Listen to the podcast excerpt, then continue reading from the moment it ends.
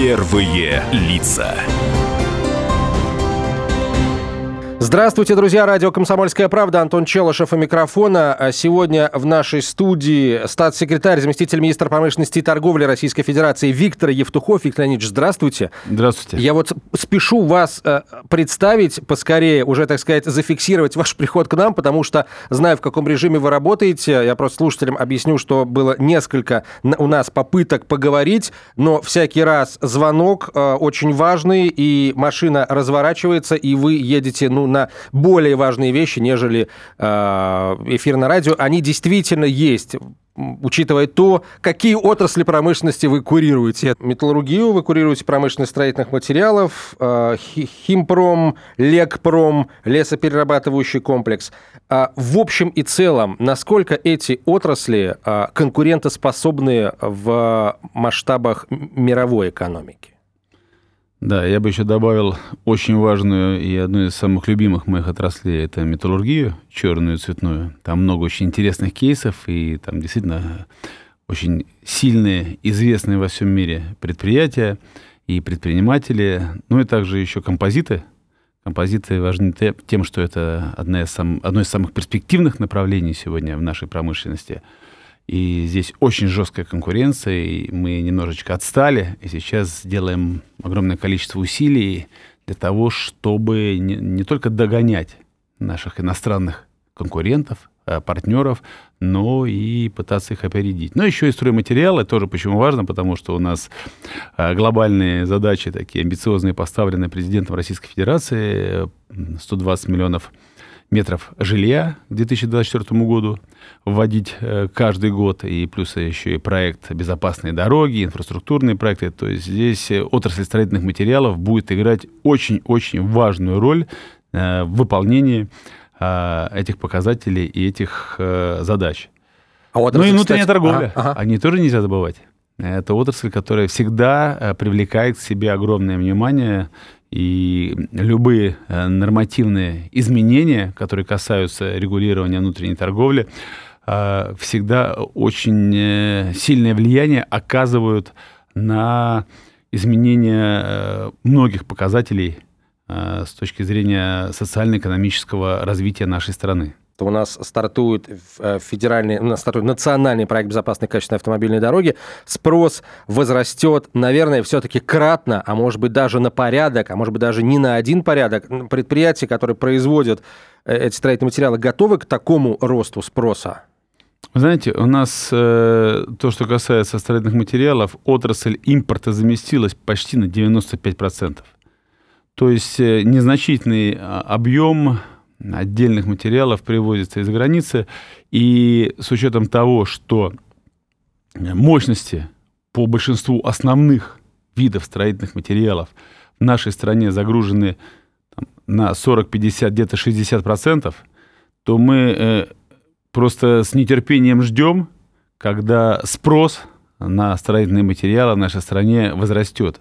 Это касается и цементных заводов, это касается э, и щебня, и песка, и гравия, и плитки, и кирпича, в общем, и железобетонных конструкций. БКД – это один нацпроект, нацпроектов у нас, к счастью, много. Как они в массе своей влияют на развитие российской промышленности, помогают ей? Очень сильно влияют. Очень сильно влияет. У нас э, э, практически по каждому национальному проекту, да не, не практически, а по каждому, есть э, поручение главы государства.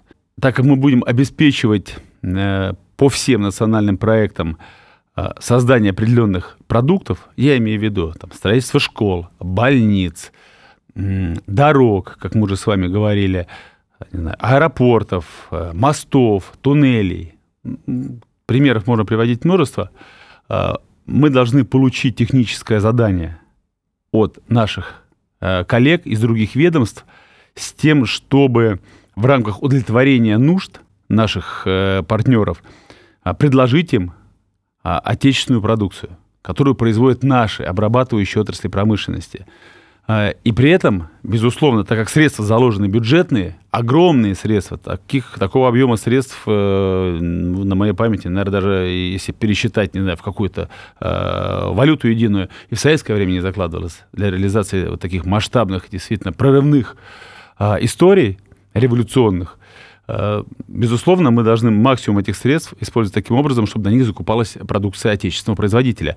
И у нас для этого есть разные возможности, потому что мы можем устанавливать запрет на приобретение иностранной продукции, если есть отечественные производители – мы такие механизмы уже использовали там, и в легкой промышленности, и в автопроме, и в производстве коммунальной бытовой техники. Мы можем останавливать, э, устанавливать ограничения, например, третий лишний, как у нас э, по фарме и по медицинским изделиям, когда если приходят два российских производителя на конкурс, то третий иностранный является здесь уже никому, в общем-то, неинтересным. Может быть, приоритет по преференция по цене, то есть продукт отечественного производителя может быть там до 15% дороже, чем импортного. И вот таким образом, действительно, это очень серьезная, серьезная мощная э, финансовая подпитка для а, наших производителей. А сейчас, может быть, слушатель, который вот э, только к нам подключился, э, услышав вот эти вот а, ваши слова о защите нашего производителя, может быть, не, не совсем понял. Речь идет о трате государственных да, денег. именно госзакупки, реги... муниципальные региональные закупки. И речь идет о, об отношениях, э, собственно, со внешним рынком. Давайте вспомним, как, как а, извне относятся к нашим производителям, да и к нашим потребителям тоже, когда а, просто, например, запрещают что-то поставлять в Российскую Федерацию. Я полагаю, мы давно должны из были начать... Федерации. Из Российской Федерации да. тоже. Мы давно должны были начать платить той же монетой. Наконец, ну, начали. Ну, я могу сказать, что очень важно, да, и в Российскую Федерацию, и из Российской Федерации в рамках санкционных режимов, но и помимо санкционных режимов я могу привести вот один яркий пример, это наша металлургия важнейшая отрасль народного хозяйства, наши металлурги сегодня действительно конкурентоспособны. Мы сегодня производим э, и метизную группу, и трубы, и лист самого высокого качества, который удовлетворяет потребности любой отрасли. И взыскательного автопрома, и авиации, и судостроения. И против наших компаний во многих странах вводятся всевозможные рестрикции. То есть либо антидемпинговые пошлины, либо квоты. Причем иногда это даже не следствие какого-то расследования проведенного. Как сделали в Соединенных Штатах Америки. Взяли и против черной металлургии поставили пошлину 25%, и против э, цветной, против алюминия 10%. И ничем это не объясняли. Все почему? Потому что проигрывают конкурентную борьбу. Там предприятия металлургические закрываются, мы об этом знаем. А наши предприятия, естественно, наращивают свое присутствие на этих рынках. И таких примеров много. И против э, наших э, химиков периодически такие Э, меры вводятся и против других отраслей. Но мы стараемся этого не делать, если нет особой надобности. Но при этом мы, конечно, поддерживаем своих э, товаропроизводителей. Виктор Леонидович, э, давайте несколько слов о так называемой мусорной реформе. Проводит ее Минприроды, понятное дело, но помимо, собственно, самой очистки территорий от твердых коммунальных отходов есть еще и переработка вот, есть э, сортировка, есть создание, так, производство, так сказать, э, электроэнергии э, в результате сжигания, но переработка в первую очередь. Если говорить, вот, собственно, о Минпромторге, вы вообще знаете о каких-то успешных проектах в этой области, в сфере переработки твердых бытовых отходов? Это сложная история. Об этом можно много и долго говорить, как нам решить эту проблему оборота отходов, э, в том числе, а может быть прежде всего твердых коммунальных отходов. У нас э, огромное количество их уже образовано, и каждый год образуется там, порядка, по-моему, 5 миллионов тонн. Эм, но, безусловно, нам нужно пройти путь, который проходили другие страны, как Западная Европа, так и та же самая Япония, которую очень часто приводят в качестве хорошего примера, потому что небольшая территория, много людей проживает, и у них э, была просто экологическая катастрофа. Они проходили этот этап за 15-20 лет.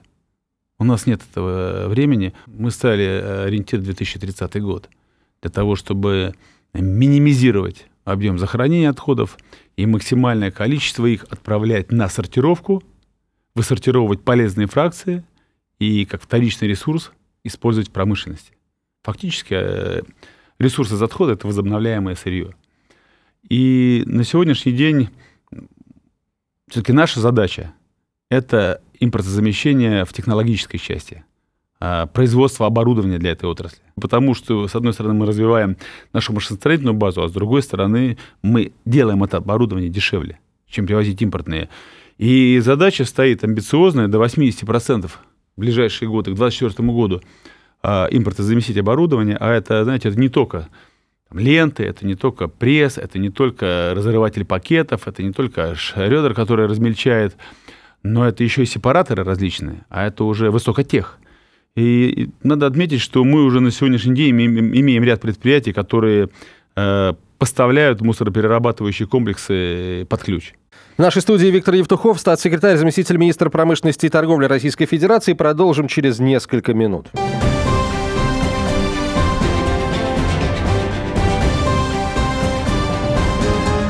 Первые лица.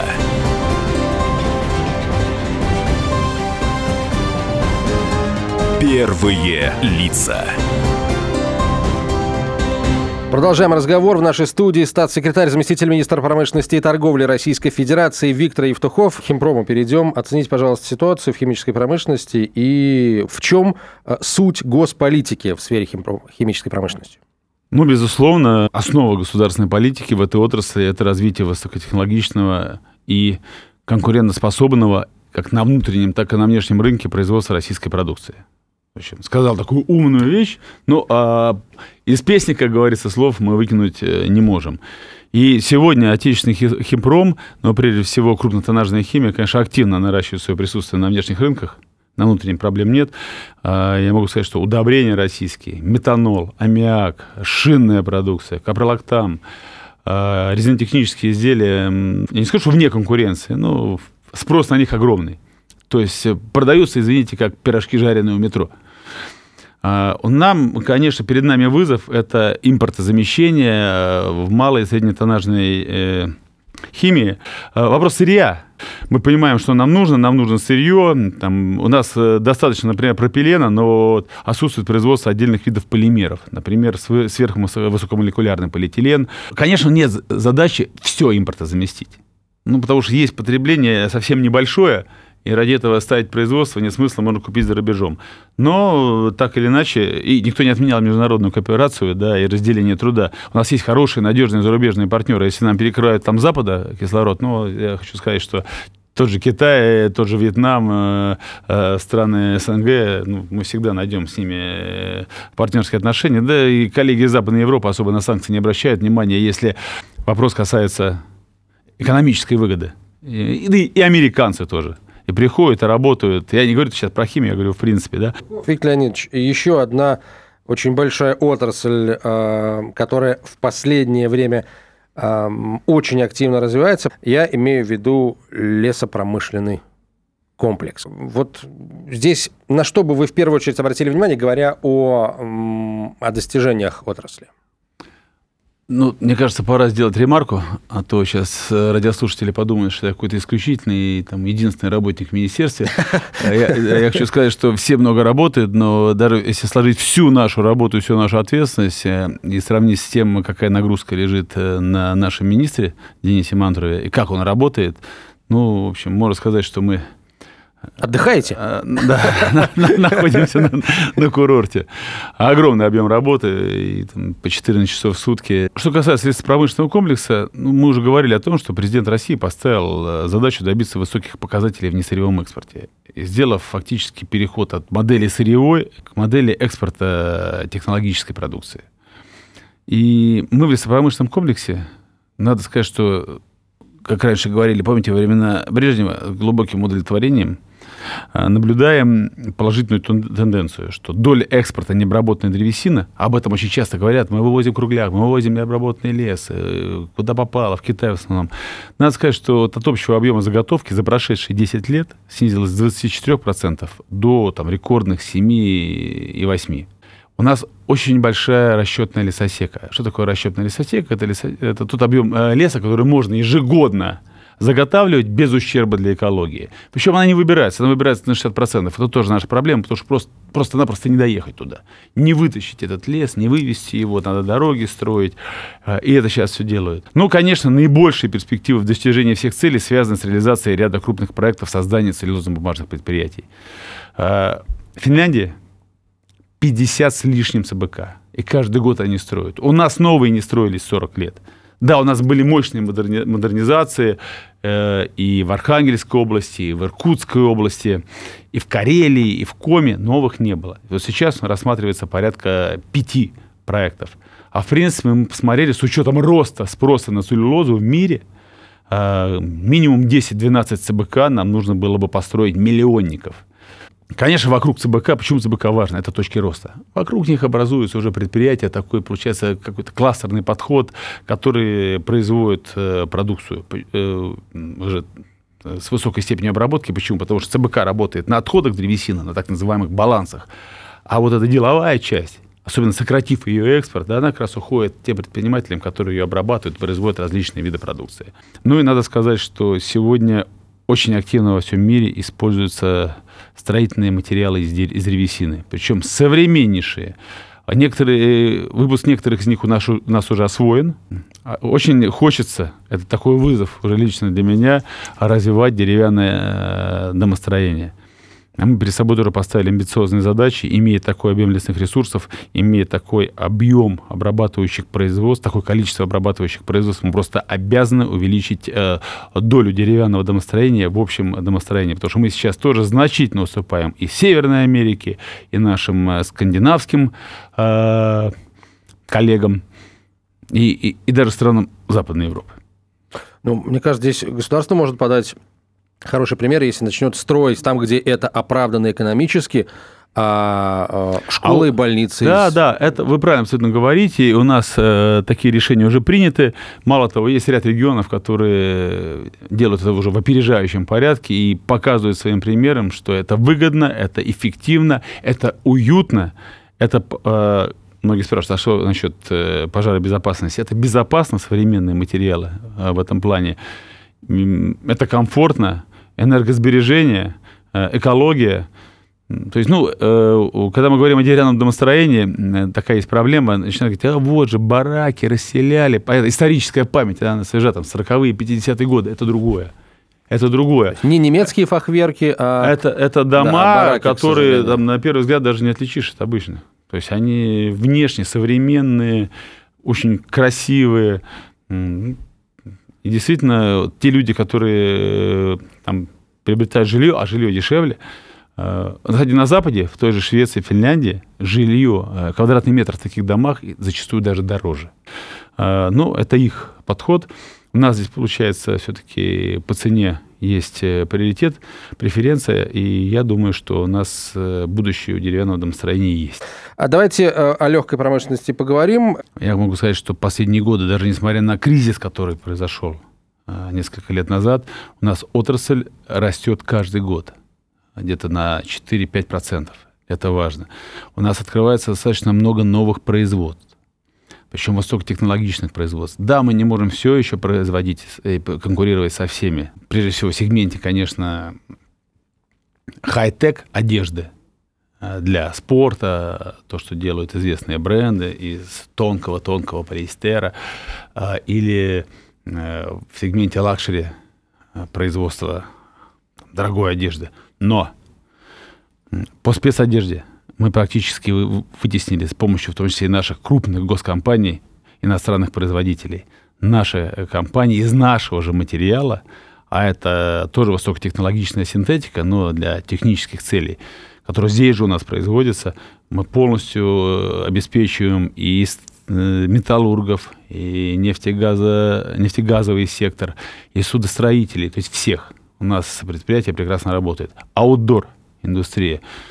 Ну, надо сказать, что наши компании сегодня, когда мы приезжаем с ними и делаем коллективные стенды на таких выставках, как ИСПО в Мюнхене, да, это крупнейшая выставка в этом секторе, они находятся в одном зале с самыми известными брендами, и наш стенд признается одним из лучших и огромное количество посетителей. 30 компаний мы вывезли, две компании получили призы, кстати, российские компании призы получили за второе место по производству своих коллекций в аутдор-индустрии. Это, это одежда для спорта, охота, рыбалки. отдыха, угу. да, рыбалки, охоты, все правильно. А, у нас э, прекрасно есть компания, которая обеспечивает нужды э, в рамках гособоронзаказа для наших войсковых соединений, для спецназа, для полиции, э, для спасателей. Мы здорово продвинулись в домашнем текстиле. Надо сказать, что сейчас очень хорошо, то есть был большой спад, сейчас великолепно развивается Ивановский кластер легкой промышленности. И в сегменте одежды для масс-маркета у нас тоже огромное количество предприятий, которые предлагают конкурентный продукт. По обуви у нас есть компании, которые имеют по несколько сот магазинов в регионах своих фирменных. Ну, приведу пример компанию Ничел. Есть компания Red Fox, это опять-таки одежда для спорта, которая имеет свои магазины в разных странах уже. Даже Орсет Моррис, всем известный, да, горнолыжный. У них там магазины, и в их одежде катаются инструкторы на этом курорте. То есть э, примеров много. Конечно, есть к чему стремиться. Конечно, сложно конкурировать э, в этой отрасли. Но сегодня могу сказать, мы наладили выпуск высокотехнологичных тканей, нетканных материалов для строительства домов и автодорог. То есть отрасль работает на удовлетворение потребностей других отраслей для нужд сельского хозяйства, для медицинской, для медленной промышленности. Я очень горжусь. А, и самое главное, банки повернулись лицом к отрасли. Мы для отрасли сформировали отдельные меры поддержки. Банки повернулись. Сейчас Сбербанк сам инициировал стратегическую сессию, собрали более 100 предприятий и предлагают льготные условия кредитования. Когда это было? Им интересна отрасль, банкам. Это очень важно. А раньше было деньги не получить ни, под, ни на каких условиях. Проценты были зашкаливающие. Залоги не принимались вообще в принципе. Сейчас даже в рамках проектного финансирования Легпром может получить э, кредитную поддержку. В нашей студии Виктор Евтухов, статс-секретарь, заместитель министра промышленности и торговли Российской Федерации. Продолжим через несколько минут.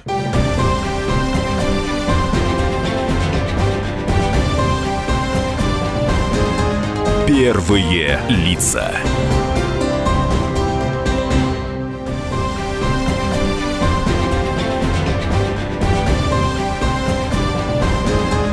Первые лица. Виктор Евтухов в нашей студии, статс-секретарь, заместитель министра промышленности и торговли Российской Федерации. Виктор Леонидович, ну, действительно, с вами э, сколько ни говори, все будет мало времени, потому что э, вот э, отраслей много. Виктор Леонидович, э, давайте несколько слов о так называемой мусорной реформе. Проводит ее Минприроды, понятное дело, но помимо, собственно, э, самой очистки территорий от э, твердых коммунальных отходов есть еще э, и переработка. А, вот, есть сортировка, есть создание, так, производство, так сказать, электроэнергии в результате сжигания, но переработка в первую очередь если говорить вот, собственно, о э, Минпромторге, вы вообще знаете о каких-то успешных э, проектах в этой области, в сфере переработки твердых бытовых отходов? Ну, вы правильно сказали. А, за национальный проект «Экология» отвечает Министерство природных ресурсов. И я хочу сказать, что сегодня вот новый министр Дмитрий Николаевич Кобылкин очень активно взялся за этот процесс. Ну, у него и выбора не было, безусловно, потому что от него требует результата. А, это сложная история. Об этом можно много и долго говорить, как нам решить вот эту проблему оборота отходов, э, в том числе, а может быть, прежде всего, твердых коммунальных отходов. У нас э, огромное количество их уже образовано, и каждый год образуется там, порядка, по-моему, 5 миллионов тонн. Но, безусловно, нам нужно пройти путь, который проходили другие страны, как Западная Европа, так и та же самая Япония, которую очень часто приводят в качестве хорошего примера, потому что небольшая территория, много людей проживает, и у них э, была просто экологическая катастрофа. Они проходили этот этап за 15-20 лет. У нас нет этого времени. У нас стратегия, которую, правда, мы писали – еще год назад, а, и которая была утверждена председателем правительства, мы ставили э, ориентир 2030 год для того, чтобы минимизировать объем захоронения отходов и максимальное количество их отправлять на сортировку, высортировывать полезные фракции и как вторичный ресурс использовать в промышленности. Фактически э, ресурс из отхода – это возобновляемое сырье. И на сегодняшний день все-таки наша задача – это импортозамещение в технологической части, а, производство оборудования для этой отрасли. Почему это важно? Ну, прежде всего потому, что, с одной стороны, мы развиваем нашу машиностроительную базу, а с другой стороны, мы делаем это оборудование дешевле, чем привозить импортные. И задача стоит амбициозная, до 80% в ближайшие годы, к 2024 году, а, импортозаместить оборудование, а это, знаете, это не только там, ленты, это не только пресс, это не только разрыватель пакетов, это не только шредер, который размельчает, но это еще и сепараторы различные, а это уже высокотех. И надо отметить, что мы уже на сегодняшний день имеем, имеем ряд предприятий, которые э, поставляют мусороперерабатывающие комплексы под ключ. Э, это и Камаш Групп, и Ржевмаш, и Гидромаш, и Гринлайн компания, и Комтех. Очень активно Росатом этим занимается. А, то есть мы в этом плане уверены. Я хочу сказать, что вот только в прошлом году э, было построено 11 мусороперерабатывающих предприятий из отечественного оборудования. В этом году планируется 50, а там, до 2024 года несколько сотен их должно быть. И как раз за счет этого мы должны достигнуть того эффекта, о котором мы говорим. Ну и, конечно, требуется изменение законодательства.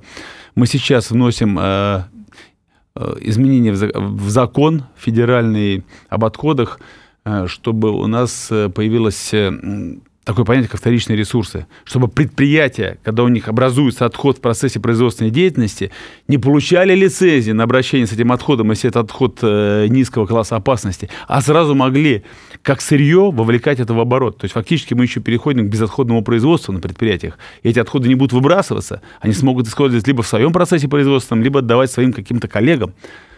И это очень важно. Поэтому я уверен, что задачи поставлены, и они будут исполнены. Вот то, что я могу сказать по этой очень-очень важной для всех, для нас, для каждого человека теме. А к химпрому перейдем. Оцените, пожалуйста, ситуацию в химической промышленности и вот в чем, собственно, а, в чем основные, с вашей точки зрения, ну, наверное, здесь нужно говорить не о точке зрения, а о, о фактически, да, в чем э, суть госполитики в, в сфере химической промышленности? То нам э, действительно надо замещать производство отдельных видов химических нитей и волокон, полимерных смол, лакокрасочных материалов, герметиков, кислот определенных. Перечень большой, и мы в этом плане работаем. Ну и, конечно же, у нас есть э, немалое количество проектов, которые направлены на экспорт. Вы знаете, перед нами амбициозная задача в рамках э, национального проекта «Международная кооперация экспорт» увеличить не сырьевой, не энергетический экспорт до 250 миллиардов долларов к 2024 году. Из них на наше министерство, нашей отрасли промышленности приходится 205 миллиардов долларов. И здесь как раз химический комплекс э, по своей кафедре должен увеличить объем э, экспорта в два раза. Это, ну, мне кажется, самая амбициозная в этом плане отрасль. Ну, наверное, где-то еще лес там рядом и металлурги тоже. И поэтому, соответственно, вот эти проекты есть, и эти, объем инвестиций в эти проекты рассматривается в районе 600 э, миллиардов рублей. И плюс еще химики вкладываются в создание портовой инфраструктуры для того, чтобы была удобная перевалка, чтобы хватало мощностей. То есть тоже очень капиталоемкая отрасль, очень серьезные игроки, молодцы, работают, открываются предприятия в разных регионах. Причем это, опять-таки, география всей нашей страны. И я уверен в том, что наша химическая отрасль, она будет развиваться без сбоев, в том числе при помощи нашей очень хорошо развитой нефтегазохимии. А, министр промышленности и торговли Денис Мантуров на недавней коллегии э, Минпромторга обратил внимание на устойчивое развитие промышленности строительных материалов. Можете э, рассказать, в чем здесь, собственно, э, суть этого устойчивого развития, что стало причиной, залогом этого успеха, и можно ли его развить? Ну, у нас на самом деле времени не так много э, в программе. Так-то было бы часа полтора-два, я бы про все отрасли рассказал. Поэтому я просто напомню, что мы уже сегодня про строительные материалы говорили э, в рамках реализации национального да, проекта да. «Жилье» и э, автомобильные дороги и других. Я уже сказал о том, что сегодня у нас действительно производится качественная, доступная, энергоэффективная продукция. И я говорил о строительных материалах. Там коллеги, которые их производят, внедряют новые конкурентоспособные технологии. Мы разрабатываем постоянно и совершенствуем нормативно-правовую базу, нормы технического регулирования, э, чтобы все это было гармонизировано, в том числе с международными стандартами. Э, как я говорил, уже приоритет инновационной продукции устанавливаем в закупках для государственных муниципальных нужд, э, прогнозируем спрос, понимаем, какой объем производства нужен. Но еще я бы сказал, что к нам относится также производство лифтового, климатического, сетевого оборудования. И здесь также у нас э, наши производители готовы предоставить э, застройщикам инновационные решения, материалы и вместе с ними переходить на новый технологический уровень. Это мы здесь мы вместе с Минстроем очень четко э, отрабатываем. А в нашей студии статс-секретарь, заместитель министра промышленности и торговли Российской Федерации Виктор Евтухов. Прервемся на рекламу и выпуск новостей. Продолжим через несколько минут. Оставайтесь с нами.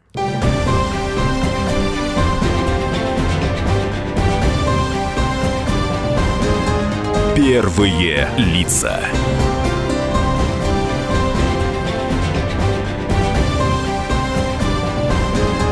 Первые лица. Виктор Евтухов в нашей студии, статс-секретарь, заместитель министра промышленности и торговли Российской Федерации. Виктор Леонидович, ну, знаю одну историю, вот, слышал, да, говорят, что посол России в Беларуси Михаил Бабич рекламирует российскую высокотехнологичную спортивную форму с лейблом «Путин Тим». Не знаю, это легенда, анекдот, не анекдот, я лучше вас напрямую спрошу. Говорят, что это вы просили российских э, коллег, чиновников, госдеятелей, лично примером отечественный Электром поддержать и фактически вот рекламировать на себе достижения нашей нашей легкой промышленности? Да, легкая промышленность – это первая отрасль, которую мне доверил Денис Валентинович Мантуров курировать, когда я пришел в Министерство промышленности и торговли 6,5 лет назад. Ну, когда говоришь о легкой промышленности, э, очень часто раньше мы видели такую скептическую улыбку на лицах собеседников. Ну, где Россия, где Легпром? Ну, понятно, авиация, судостроение, ну, даже автопром тут локализовался. Понятно, оборонно-промышленный комплекс, но где Легпром? Я хочу сказать, мы прежде всего совместно с отраслью, э, благодаря инициативе, энтузиазму и способности и желанию рисковать тех людей, которые работают в отрасли, достигли хороших результатов. Недавно было совещание, э, буквально несколько дней назад, у Дмитрия Анатольевича Медведева по импортозамещению легкой промышленности. Э, Денис Валентинович докладывал, были представители отрасли, и, надо сказать, что представитель правительства высоко оценил то, что сегодня в отрасли происходит. И это очень важно. Я могу сказать, что последние годы, даже несмотря на кризис, который произошел несколько лет назад, у нас отрасль растет каждый год. Где-то на 4-5%. Это важно. Что касается э, Бабича Михаила, ну, замечательный, во-первых, человек – боевой офицер, сейчас на ответственном посту в Белоруссии. А, и а у меня есть хобби. Я, конечно, не дизайнер, но с одной, с несколькими из российских компаний мы разработали бренд Тим Путин. Мы не продаем, не для продажи. Просто шьется спортивная одежда, такие casual спорт костюмы, футболки, а, жилетки пуховые, куртки, пуховики – вот э, в этом дизайне. Ну и, конечно, э, спортивные э, трусы, э, рашгарды, э, футболки э, для занятий в зале спортивном, для бега. Ну, я, конечно, прошу, что с наших своих коллег многих своим личным примером а это правильное поведение для человека государственного, поддержать отечественный легпром, и, как я уже говорил, есть чем похвастаться. И вот э, Михаил Бабич один из тех людей, который это делает, и я так понимаю, что это, это увидели на канале «Россия-24», когда был сюжет «Один день», из жизни посла Российской Федерации в Белоруссии. А он как раз был на пробежке, и он об этом рассказал.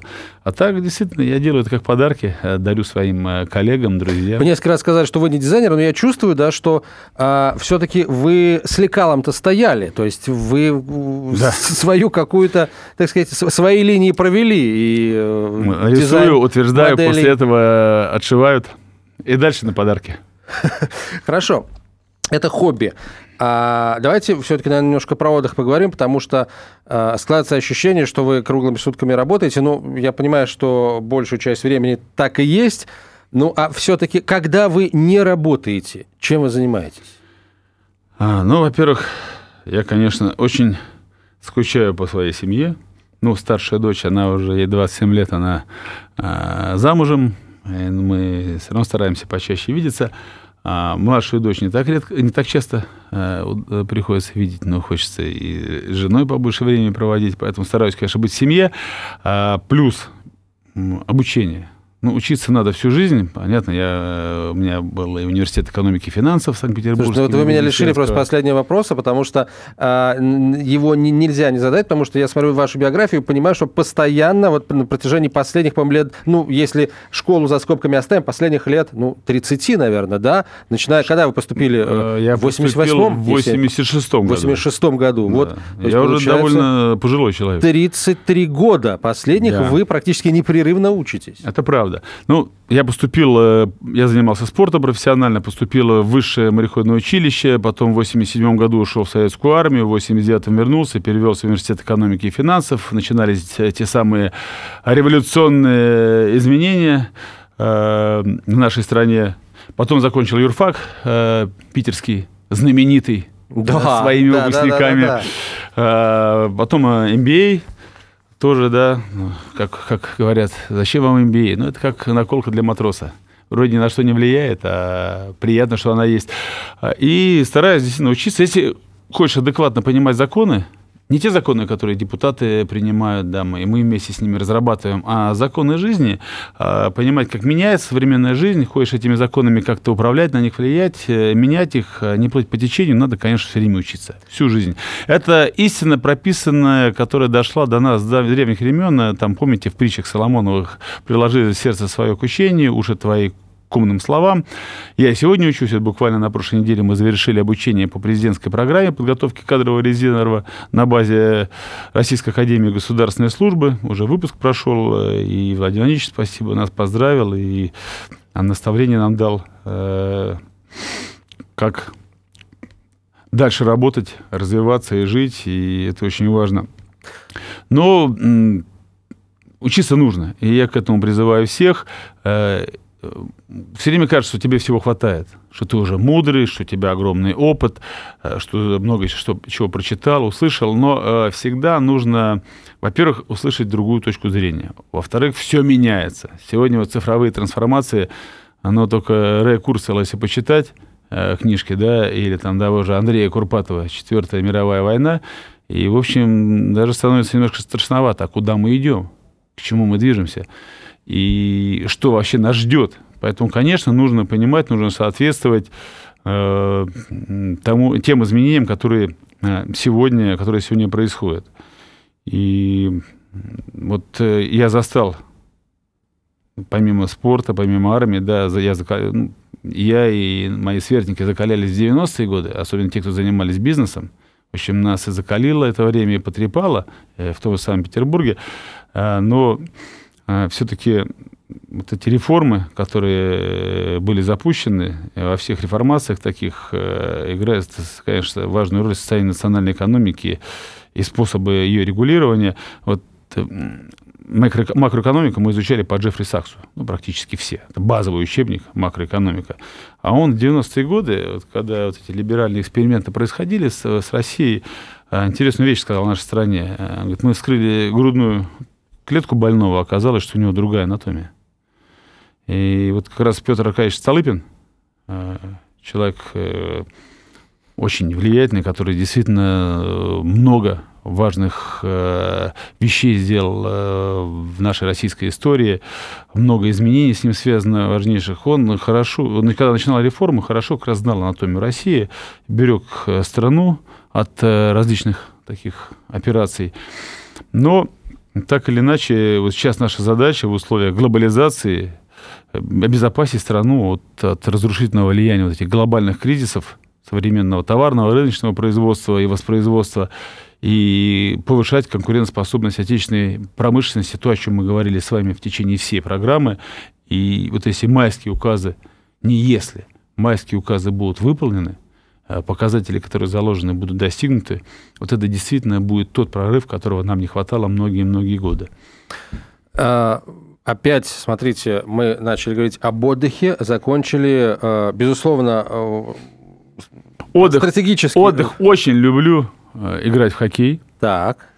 Играю с интересными людьми и, во-первых, с профессионалами, с нашими заслуженными олимпийскими чемпионами, заслуженными мастерами спорта. Это просто большая, большое счастье и честь для нас, что они с нами выходят на площадку.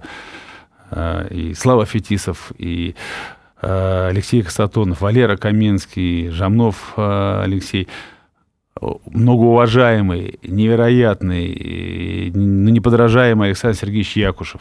До сих пор глыба. Человек уникальный, интеллигентнейший, с ним настолько приятно общаться, у него учиться. Другие, мы любители, да, есть э, любители, которым хочется сказать, да, когда вот имея такую загрузку и такую ответственность перед страной, я не буду называть фамилии, не хочу в эфир, выходят тоже, играют в хоккей, занимаются спортом. Спорт – это большая часть моей жизни, сразу скажу. Я стараюсь им заниматься каждый день. Независимо от того, сколько часов я отработал, рано утром или поздно вечером, но полтора часа я должен этому отдать. Помимо хоккея есть еще увлечение, тоже сейчас э, не буду говорить. Я профессионально занимался академической греблей, Э, в молодые годы. Вот, и учился э, в училище Олимпийского резерва. Сейчас э, спорт, он просто нужен для того, чтобы вот, этот, вот эта энергия, она же есть в человеке позитивная и негативная. И, конечно, когда есть много работы, много задач, когда сталкиваешься с различными историями, которые противоречат твоим жизненным принципам, да, которые не дают принимать решения какие-то, да, и доводить их до конца, ее надо выбрасывать. Ее выбрасываешь, естественно, в спортзале. Виктор Ильич, спасибо вам огромное. Спасибо, спасибо большое, вам. что пригласили. Всегда очень приятно приходить на вашу радиостанцию. Я считаю, это а, одно из лучших средств массовой информации в нашей стране, и я вам желаю успеха. Спасибо. Виктор Евтухов, статс-секретарь, заместитель министра промышленности и торговли Российской Федерации, был нашим гостем.